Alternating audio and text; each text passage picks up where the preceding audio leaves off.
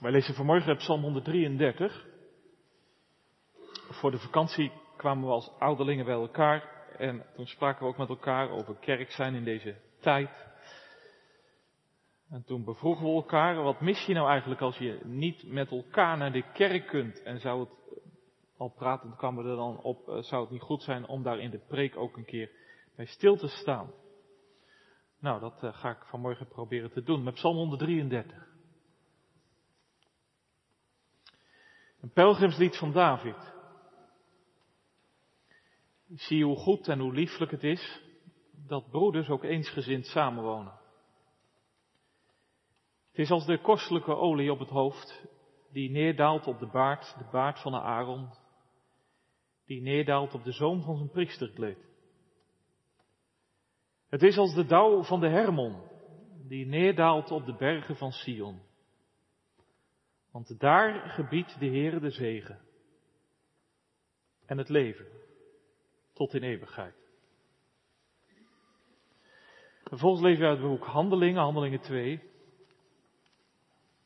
Vanaf vers 36. Petrus die is vol van de geest en hij preekt. En op die preek gebeurt het volgende. Als hij in vers 36 tot de climax komt van de preek, het punt waar hij naartoe heeft gewerkt, en dan zegt hij in Handelingen 2, vers 36, laat dan heel het huis van Israël zeker weten dat God hem tot een Heer en Christus gemaakt heeft, namelijk deze Jezus die u gekruisigd hebt. En toen ze dit hoorden, werden ze diep in het hart geraakt en ze zeiden tegen Petrus en de andere apostelen, wat moeten we doen, mannenbroeders?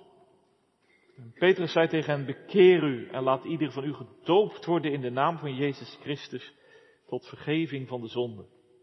En u zult de gave van de Heilige Geest ontvangen. Want voor u is de belofte en voor uw kinderen en voor alle die veraf zijn, zoveel als de Heere onze God ertoe roepen zal. Met veel meer andere woorden legt hij getuigenis af en spoort hij hen aan met de woorden, laat u behouden uit dit verkeerde geslacht. Zij nu die zijn woord met vreugde aannamen, werden gedoopt en ongeveer 3000 zielen werden er op die dag aan hen toegevoegd. En ze volharden in de leer van de apostelen en in de gemeenschap en in het breken van het brood en in de gebeden. En er kwam vrees over iedereen en er werden veel wonderen en tekenen door de apostelen gedaan. En alle die geloofden waren bijeen en hadden alle dingen gemeenschappelijk.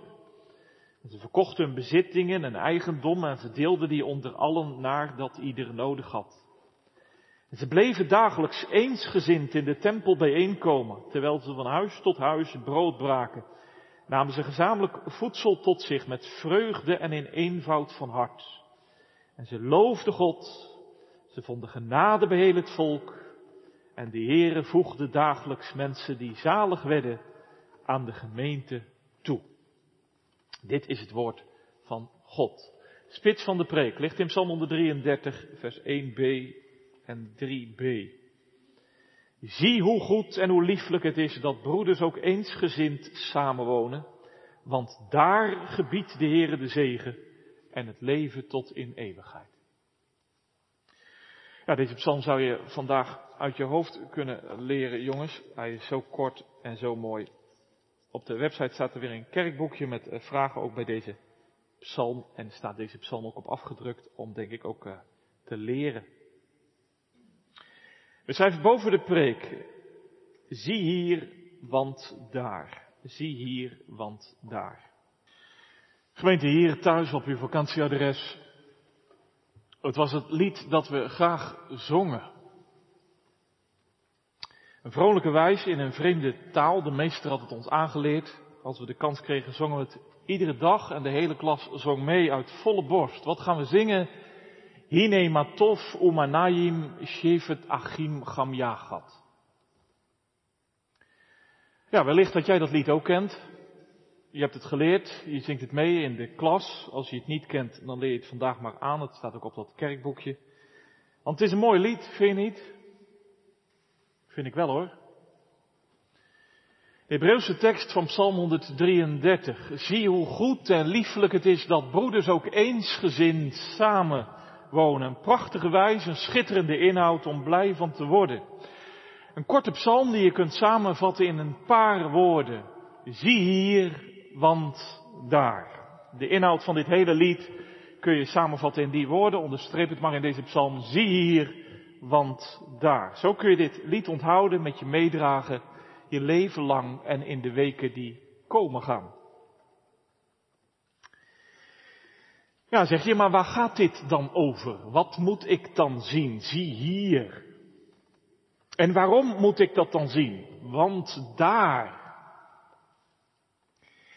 Is dit een knus over een familie die het goed met elkaar kan vinden, over een gezin waar het nooit botst of bonkt, waar alles lukt en loopt, nooit oneenigheid, altijd rust en warmte?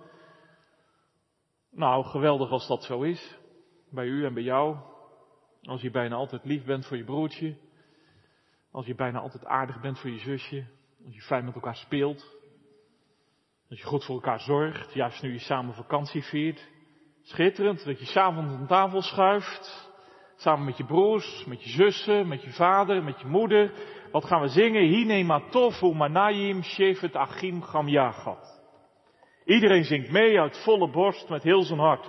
Want zo wordt het ervaren samen rond de tafel in broederschap bij elkaar. Alleen wacht nou even. Want deze psalm gaat niet zomaar over een gezin die het goed met elkaar kan vinden, hoe mooi dat ook is en hoe dankbaar je daar ook voor mag zijn, maar dit lied gaat over de familia Dei. Over Gods huisgezin. En vol verwondering roept de dichter het uit, kijk nou toch eens. Zie nou eens. Hoe goed, hoe lieflijk broeders van hetzelfde huis, ze wonen samen. Zie hier. Ja, dat moet je dus zien. Daar moet je goed naar kijken. Broeders en zusters, het huisgezin van God woont samen. In een andere vertaling staat er zelfs een uitroepteken achter dat eerste woord. De verwondering spat er dus direct van af. Zie! Kijk nou goed! Want je weet niet wat je ziet. Je wrijft je ogen erbij uit. Je slaat stijl achterover. Gods huisgezin woont samen.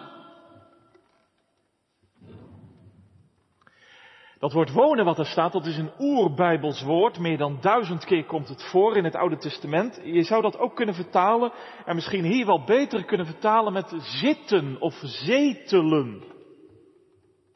Zitten of zetelen. Voel je? Die dichter ziet dus broeders van hetzelfde huis samen zitten, samen zetelen rond de tafel. En hij is er zo verwonderd over, hij slaat zijn hand voor zijn mond en hij zegt, zie. Ja, zeg je, maar waarom zo verbaasd? Ja, sommige uitleggers die denken bij deze verwondering aan David. Zijn naam staat boven dit lied. Want misschien weet jij dat ook nog, hè? David die werd koning. Nou, dat weet jij, dacht ik ook wel, hè? Dat ging niet zonder slag of stoot. Heel die strijd met de Saul. Eindelijk is David koning geworden. Maar in de begintijd van die regering van David was een deel van het volk nog steeds op de hand van Isbozet, een zoon van Saul. Broeders van hetzelfde huis, ze woonden niet samen, de stammen van Israël, ze streden tegen elkaar. Zeven jaar is er een burgeroorlog aan de gang, maar eindelijk komt de dag dat Israël weer samen zit. En David, hij ziet het en hij zegt verwonderd, eindelijk. Nu is het zover. Kijk nou toch, zie hier, broeders van hetzelfde huis, ze zitten toch samen na alle strijd en gedoe. Ja, en zo is dit lied meegegaan als een pelgrimslied. En het kreeg een plek bij de pelgrimspsalmen. Trouwens wel een hele bijzondere plek, vind je niet? Want de pelgrimspsalmen, dat eh, zijn de psalmen 120 tot en met 134. Dat zijn de liederen van opgang, hè, de liederen Hama'alot. Bijna aan het eind van die bundel kreeg dit lied een plek. Niet voor niets, want Psalm 132 zingt over Sion, de plek die God heeft uitgekozen. En dat hij daar zegenen zal, dat hebben we zojuist gezongen. En Psalm 133 en 134 sluiten dan de bundel af en nu wordt duidelijk welke zegen het dan over gaat. Psalm 133 zegt, zie hier, want daar gebiedt de Heere de zegen. En wat is die zegen dan? Nou, in de vertaling staat in vers 3 dat woordje en schuin gedrukt. Hè? Dat staat dus niet in de grondtaal. Beter kun je het zo vertalen. Daar gebiedt de Heer de zegen, dubbele punt, het leven tot in eeuwigheid. Dat is zijn zegen. Leven zoals God het bedoelt. Leven zoals de Heer het voor ogen heeft, waar broeders eensgezind en in liefde samen zetelen. Daar komt deze zegen. Dus moet je even denken, hè? iedere keer als Israël weer optrok naar Jeruzalem, omhoog trok naar de stad van God, dan werd juist dit gezongen als een lied van opgang uit volle borst en in verwondering, vooral zeggen de uitleggers tijdens het Loofhuttenfeest. Tijdens het Loofhuttenfeest. Hoe kan het ook anders? Want de stad eh, Jeruzalem eh, stroomt vol, allemaal pelgrims bij elkaar en ze bouwen hutjes eh, van takken en loof tot vandaag. Hè? Ze gedenken de hele woestijnreis, hoe ze in hutten hebben gewoond van takken en loof. En hoe God hen heeft uitgeleid en thuisgebracht. Samen zitten ze bij elkaar. Samen wonen ze bij elkaar. Als broeders van hetzelfde huis. En er wordt gezongen. Vrolijk wordt er gezongen tot vandaag de dag. Hine matov umanayim. Shevet achim gam Zie hier. Kijk goed. Vol verwondering. Ja, zeg je, maar die verwondering, Ik stel me zo voor, dat is op ten duur toch wel klaar. Na verloop van tijd dan wordt zoiets weer gewoon. Hè? Elk jaar kom je samen, elk jaar zit je samen, elk jaar zing je Psalm 133. Ja, op ten duur gaat dat gewoon worden. Dan ben je er zo aan gewend, dan, dan, dan ben je niet meer zo verbaasd. Want zo gaat het gewoon. Nou, wacht even, wacht even. Dat kan zo zijn, maar die verwondering, die wordt steeds opnieuw geboren als je ziet hoe bijzonder dat is. Want wees eerlijk, in Genesis 2 zegt God, het is niet goed, het is niet tof, dat staat er, niet goed dat de mens alleen zij. Ik zal een hulp voor hem maken als iemand tegenover hem. En God zag dat het goed was. Maar na Genesis 3. Nou, kijk het maar na. De mens roept constant daar dwars tegenin en dwars doorheen. Het is best als de mens alleen is. Die broederschap loopt steeds weer stuk. Die liefde raakt weg, de eensgezindheid verdwijnt, losgescheurd van God en losgeraakt van mijn naaste. Meteen al in Genesis 4. Kain en Abel. En dat gaat maar door, bladzij na bladzij. Dat huisgezin van God, dat ligt zomaar uit elkaar. Dus die verwondering klinkt niet voor niets. Dit is namelijk zo uitzonderlijk en wonderlijk en de dichter wil dat we er oog voor hebben. Zie nou toch eens.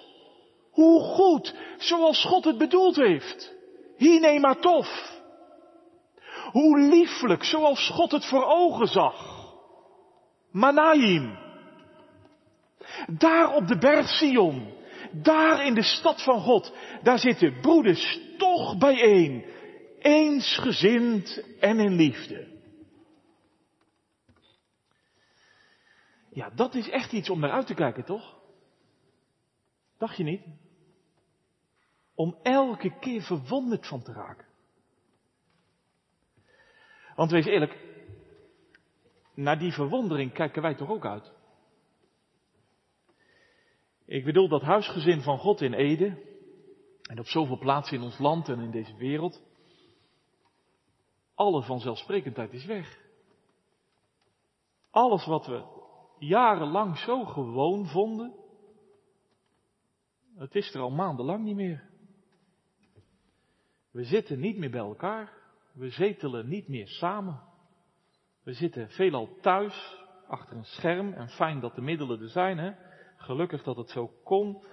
Alleen dat we hier eens in de twee, drie weken kunnen zitten en dan ook nog op afstand van elkaar, dat is toch niet de bedoeling? Psalm 133 legt dat pijnlijk open. Hoe goed was het vroeger, anderhalf jaar geleden, dat we hier samen zaten. Dat de kosters uh, iedereen hun plek gaven. Ons zelfs wat lieten inschuiven. Om samen te kunnen zitten, om samen te kunnen zingen, om samen te kunnen bidden. Om samen te luisteren naar het woord. Om bij tijden samen aan tafel te schuiven. Het brood en de wijn door te geven. Hoe goed was dat? Hoe lieflijk was dat? Ik moet u zeggen, de vakantie is bijna weer ten einde. En ik heb het er echt niet elke zondag over, want dat wordt ook heel vermoeiend. Maar nu alles weer een beetje beginnen gaat en opstart en we nog niet samen kunnen zitten. Dat doet pijn toch? Dat geeft verdriet, niet waar? Begrijp me goed, op dit moment kan het ook niet anders. Natuurlijk, daar zijn de meningen soms ook wel wat over verdeeld. Alleen hoe je er ook in staat, het knaagt en het knelt. We missen het steeds meer, allemaal. Tenminste, dat hoop ik. Dat hoop ik wel.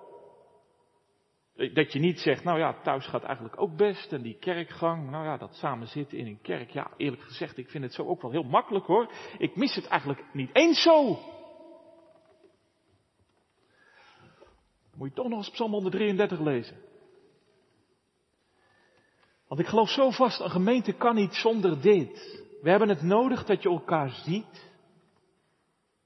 Dat je bij elkaar zit. Dat je elkaar verwacht. Dat je elkaar in de kerk kent en herkent. Soms hoor ik gemeenteleden zeggen in deze tijd, ik was in de kerk en ik zat te denken, ik heb denk ik hem of haar een jaar lang niet gezien. Of ik was in de kerk en ik keek om me heen. Maar heel veel mensen kende ik gewoon niet. Nu zitten er vanmorgen, dacht ik, ook vakantiegangers tussen hoor. Dus als u vanmorgen mensen niet allemaal kent, ja, spreek ze maar aan. Maar dat komt daar natuurlijk ook wel door. Maar goed, gemeenteleden die kwamen wonen in Kernhem, in, uh, op het Enka-terrein, op het kazerneterrein. Die komen kerken. We hebben geen gelegenheid gehad om elkaar te leren kennen. Dat missen we toch? Zo hoort het niet. Trouwens, niet alleen wij hebben dat nodig, maar nog belangrijker, God vindt het nodig. Hij is er verheugd over. Hij wordt er blij van. Als het huisgezin van God in Ede hier samen komt en samen zit, schouder aan schouder, zij aan zij, want daar gebiedt hij zijn zegen. Zie je dat? Dat staat er heel ferm, hè? Hij gebiedt de zegen. Ik zat even naar dat woord te kijken, maar dat betekent zoveel als hij beveelt de zegen. Hij verordent de zegen. De zegen van leven tot in eeuwigheid. De zegen van leven zoals God het bedoeld heeft toen hij deze wereld schiep. Die zegen gebiedt hij, waar het huisgezin van God samen zit. In de woestijn van het leven en in de woestijn van deze wereld. Daar blijft deze zegen niet uit. Kijk, en daarom blijven wij ook niet zomaar weg, hè, als we worden uitgenodigd. Dan doen we er eigenlijk alles aan om toch te kunnen gaan, want het is Gods verlangen.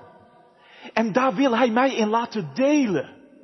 We zien er zo naar uit, we hopen, we bidden, we verlangen dat over enige tijd we het samen kunnen zeggen en samen ook zullen zien.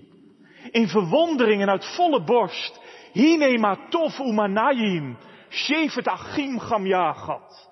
Zie hier.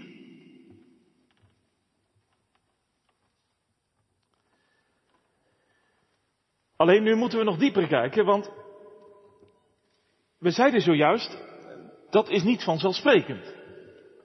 Na Genesis 3 is dit een wonder op zich. Gods huisgezin eensgezind bijeen. In liefde samen zetelend. Zie hier. Maar waar komt dat dan vandaan? En hoe komt dat dan zover? Want wees eerlijk, je kunt mensen bij elkaar zetten en je kunt de gemeente bij elkaar zetten, maar dan is het niet vanzelf op deze toonhoogte, toch? Kan botsen en bonken, het kan zieken en zeuren.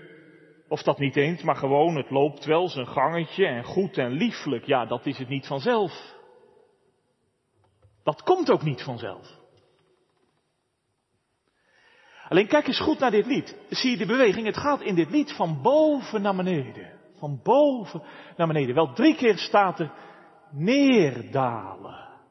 Neerdalen. Neerdalen. Het komt dus van God. Het daalt neer vanuit Hem. En dat wordt nog een keer onderstreept, want goed en lieflijk, wie wordt er zo genoemd in de Bijbel? God zelf. Hij is goed en zijn naam is lieflijk. Gods geest laat het dus neerdalen, zodat Gods huisgezin, als ze samen zetelen, zichtbaar worden tot op God zelf. Goed en lieflijk. Ja, want zo ging dat ook bij de eerste christengemeente. Hè? De Pinkstergeest is uitgestort, we lazen het. Petrus spreekt, de schriften gaan open tot op Jezus. En mensen ontdekken wie ze zelf zijn. Christus kruisigers. Vijanden van God. Ze roepen om redding. Ze nemen het woord aan van bekering en behoud. En God voegt hen aan elkaar. Hij schept een gemeenschap die ook volhardt in de gemeenschap.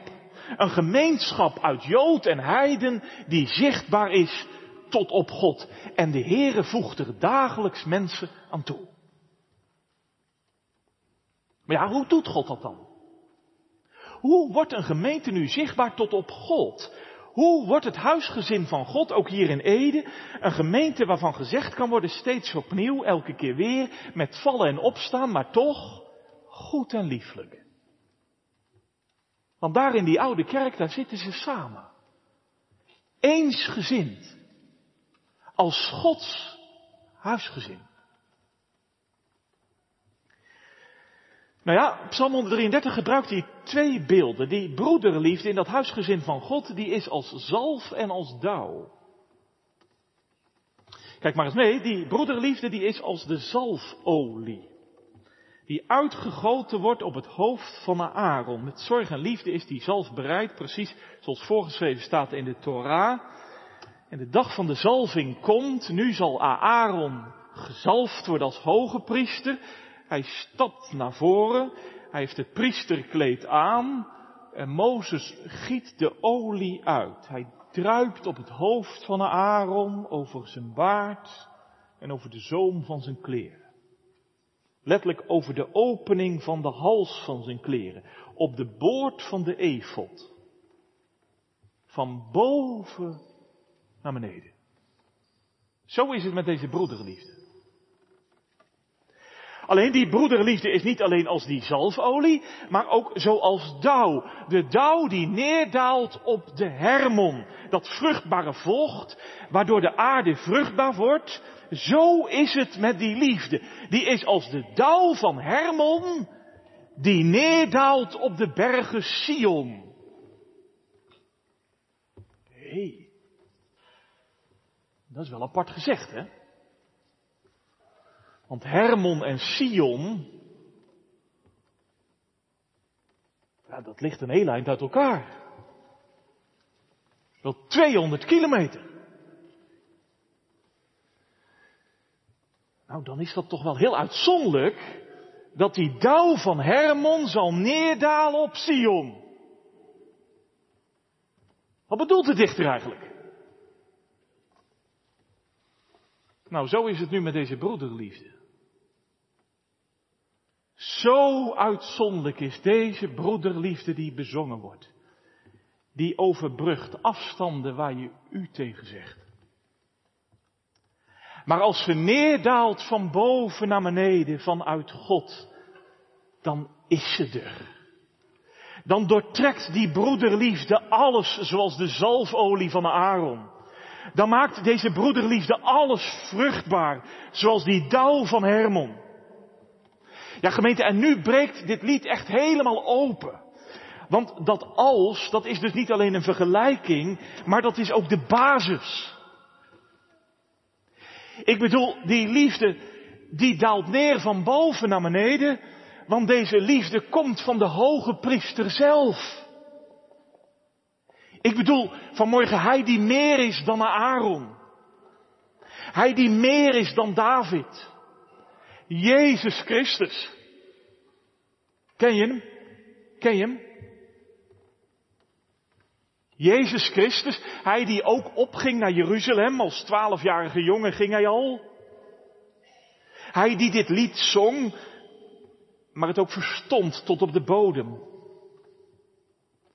Deze Jezus heeft de, won, heeft de diepte van dit wonder doorleefd, omdat hij in zijn leven ook de diepte zag van al die keren dat het er niet was onder Israël en de volkeren in het leven van jou en van mij. Omdat hij ook de diepte zag van al die keren dat het in jou en mijn leven scheurde en barstte. Dat het botste en bonkte in liefdeloosheid en verscheurdheid in het huisgezin van God. En hij ziet het tot op vandaag. Maar hij is ervoor gegaan. Tot op het hout. Tot aan het kruis. Uit pure liefde en enkel genade. Daar hangt de grote hoge priester. Ziet u hem? Heb je hem nodig gekregen? Juist als het in je leven gaat over deze liefde. Want zonder deze liefde blijf ik wie ik ben en dan kom ik om voor eeuwig, echt waar. Dat zou me toch wat zijn? Ik die behoor bij het huisgezin van God, dat ik hier zit, maar zonder deze liefde blijf, dat wordt een eeuwige ramp. Daarom vraag ik u, heb je deze hoge priester nodig gekregen? Juist als het gaat over deze liefde. Want kijk eens gemeente, hij doet wat ik niet kan. Hij heeft wat ik niet heb. Hij zalft ook vanmorgen zijn gemeente met broederliefde. En hij maakt haar vruchtbaar voor de mensen om haar heen. Gemeente, zie dan vanmorgen met mij op hem. Kijk met me mee naar hem. Ik die van huis uit zo ver bij deze goedheid weg ben. Ik die van huis uit zo makkelijk bij die lieflijkheid vandaan raak. Ik die zomaar bezig raak met mijn eigen ik en ego. Herken je het? Kom, want daar gebiedt hij de zegen. Daar daalt de genade van hem neer, onder aan de kruispaal, onder aan het vloekhout. Daar daalt zijn zegen neer op goddelozen en zondaren. En hij bedouwt je vanmorgen met de liefde van hem. Hij schept een gemeenschap vanmorgen, waarvan in verwondering gezegd kan worden, zie hier, en hij gebiedt, hij beveelt, hij verordent de zegen van een leven zoals hij voor ogen staat, zoals het hem voor ogen staat. Dat duurt tot in eeuwigheid. Nee, begrijp maar goed, deze broederliefde, dat moet je niet verwarren met een kleffig clubje mensen. En deze eensgezindheid van Psalm 133 Verwar dat nou ook niet met een clubje gelijksgestemden. Van mensen die nergens van mening over verschillen. In alles hetzelfde denken, hetzelfde doen, alleen maar naar elkaar buigen en knikken. Dat is geen christelijke liefde. Ik hoorde ze in een preek en die dominee zei, gemeente, u hoeft niet iedereen lief te vinden hoor. En ik dacht, wat krijgen we nou? Hoeft dat echt niet? Wat bedoelt die dominee nou eigenlijk? Hij ging verder en hij zei, ik weet niet hoe jij dat hebt. Maar de ene mens ligt me nou eenmaal beter dan de andere mens. Ook in het huisgezin van God. En de ene mens vind ik aardiger dan de ander. En de ene mens vind ik sympathieker dan de ander. Ja, ging die predikant verder. Je hoeft echt niet iedereen lief te vinden. Maar je hebt wel iedereen lief te hebben. Dat vond ik mooi gezegd. Want Jezus zei niet, vind elkaar lief. Zo lief ben ik niet. Maar hij zei, heb elkaar lief. Heb elkaar hartelijk lief met broederlijke liefde. Alleen ja, verder denkend en verder levend, ik dacht, dat is ook wel weer makkelijker gezegd dan gedaan. Want iedereen lief hebben. Nou, dat krijg ik niet voor elkaar, jij wel? Want hij, zei, en misschien zeggen ja, je moest het weten, je moest het. Alleen weet u, deze liefde komt ook niet van beneden naar boven. Deze liefde haal ik niet uit mezelf, maar ze daalt neer. Van boven naar beneden. Van Hem die kwam, Jezus Christus, onze oudste broeder. En deze Jezus heeft een pijn geleden aan al zijn medebroeders. Veel dieper dan ik ooit pijn lijden kan. Juist in het huisgezin van God. En hij heeft een verdriet gekend. Juist onder zijn eigen volksgenoten.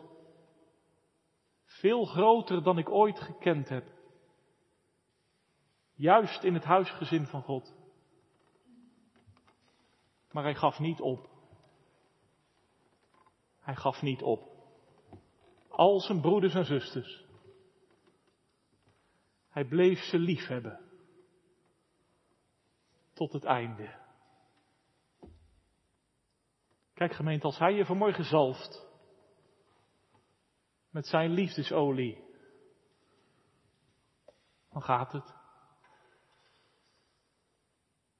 Want hij leert mij wie ik zelf ben in mijn diepste pit en in mijn binnenste kern. Hij ontdekt mij vanmorgen aan mijn eigen liefdeloosheid in de richting van hem en mijn naaste. Maar hij leert mij ook vanmorgen wie hij is in zijn grondeloze barmhartigheid. En weergaloze liefde. En het wordt vanmorgen zo'n wonder voor mij. Dat hij ook mij opraapt voor jou ook? Dat Hij ook met mij, ongelooflijk toch, dat Hij ook met mij van doen wil hebben. Wat een genade. Ja, Hij doet het mij met vallen en opstaan ontdekken hoe goed en lieflijk het is dat wat Hem voor ogen staat. Dat wat Hij schept midden in deze wereld. In het huisgezin van Ede en waar dan ook. Kom er eens om gemeente. Laat Hem het vanmorgen je geven. Laat Hij je vanmorgen zalven. En laat Hij je ermee bedouwen. Want zo stuurt Hij ons straks de wereld in. Kijk eens. De pelgrims gaan weer naar huis. Ze zaten even samen in de woestijn van het leven, in een hutje van loof en blad. Psalm 133 werd even zichtbaar.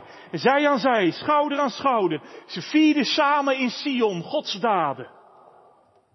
Daar staan ze allemaal. De priester heft zijn handen op. Nu wordt de volgende psalm zichtbaar. Psalm 134. En kijk eens. Hij zegent ze vanuit Sion. De zegen daalt neer op het hele volk. Het is net als de dauw. Het ruikt net zo lekker als olie. Het is doodstil geworden. Want nu zal die liefde die ze hier geproefd hebben doorwerken. Overal waar de pelgrims zullen gaan en staan. In de tijd die komt, die komt. En in de omgeving waar ze wonen. Tot zegen voor de wereld. Gemeente, straks staan wij ook op. We gaan de wereld weer in. We gaan naar huis. Even zaten we samen. Nog niet schouder aan schouder, zij aan zij, maar goed. Want we zijn onderweg. Naar de dag dat Israël en de volkeren samen zal neerzitten op de berg Sion. En het koninkrijk zal doorbreken. Dan zal de verwondering klinken zoals het nog nooit geklonken heeft. Uit de hemel en op deze aarde. In een liefde zonder einde. In broederschap zonder gebrek. Hinematov, Umanayim, Shevet Achim Gam Yagat. Zie, zie nou toch, hoe goed en hoe lieflijk het is, dat broeders ook eensgezind samen zitten. Want daar gebiedt de Heer de zegen. Leven. Tot in eeuwigheid. Amen.